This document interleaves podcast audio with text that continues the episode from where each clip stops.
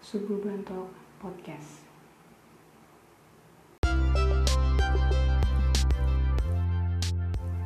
Okay, now you are back with me here, and at this moment, I want to give you some information or some insight about empat jenis lembaga penyiaran.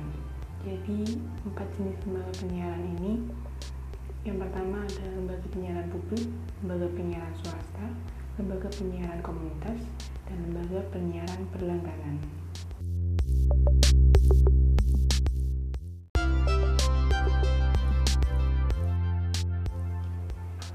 Nah, now I'll give you some explanations about empat jenis lembaga penyiaran yang udah tadi aku sebutin nih. Yang pertama, lembaga penyiaran publik.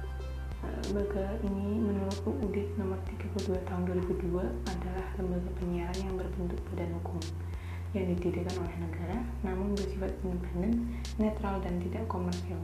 Dan lembaga penyiaran ini memiliki fungsi untuk memberikan layanan yang hanya ditujukan kepada masyarakat.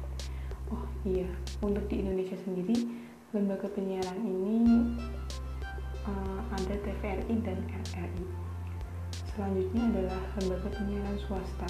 Menurut UUD penyiaran, lembaga ini adalah bersifat komersil berbentuk badan hukum Indonesia yang bidang usahanya hanya menyelenggarakan bidang usaha radio ataupun televisi dan juga warga negara asing ini dilarang untuk menjadi pengurus lembaga penyiaran swasta kecuali dalam bidang keuangan dan bidang teknik saja.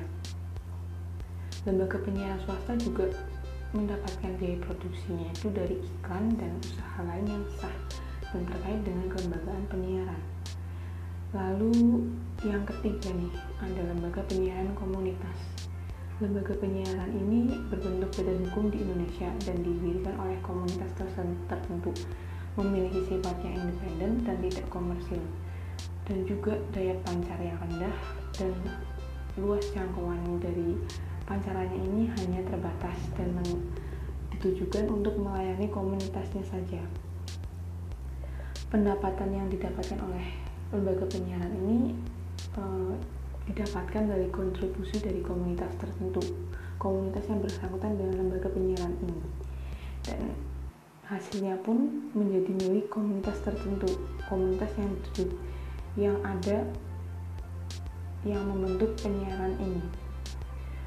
Dan juga selanjutnya lembaga penyiaran komunitas sendiri mendapatkan sumber pendapatannya itu dari sumbangan, hibah atau sponsor yang dan beberapa sumber lain yang tidak mengikat. Oh iya, lembaga penyiaran ini tidak boleh menyiarkan iklan komersil dari pihak lain kecuali dari komunitasnya saja. Jadi lembaga ini dikhususkan untuk komunitas tertentu dan bagi komunitas tertentu saja.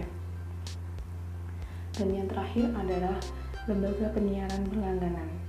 Lembaga penyiaran ini berbentuk badan hukum di Indonesia yang bidang usahanya hanya menyelenggarakan yang menyediakan jasa penyiaran berlangganan dan wajib terlebih dahulu mendapatkan izin penyelenggaraan penyiaran berlangganan. Lembaga ini juga uh, diketahui memiliki uh, bisa dibagi menjadi dua uh, berdasarkan teknologinya. Yang pertama itu adalah lembaga penyiaran satelit Eh, dan selanjutnya adalah lembaga penyiaran kabel dan yang terakhir adalah berlangganan terrestrial.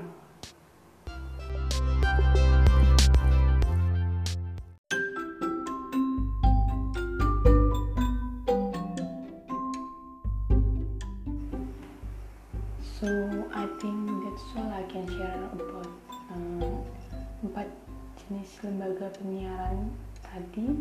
Dan hopefully it can help you to gain more information about penyiaran itself. And maybe see you in the next uh, episodes of Talkie. On Suburban Talk with me Olivia and thank you so much for listening and I hope you guys enjoy this so bye. Thank you and see ya at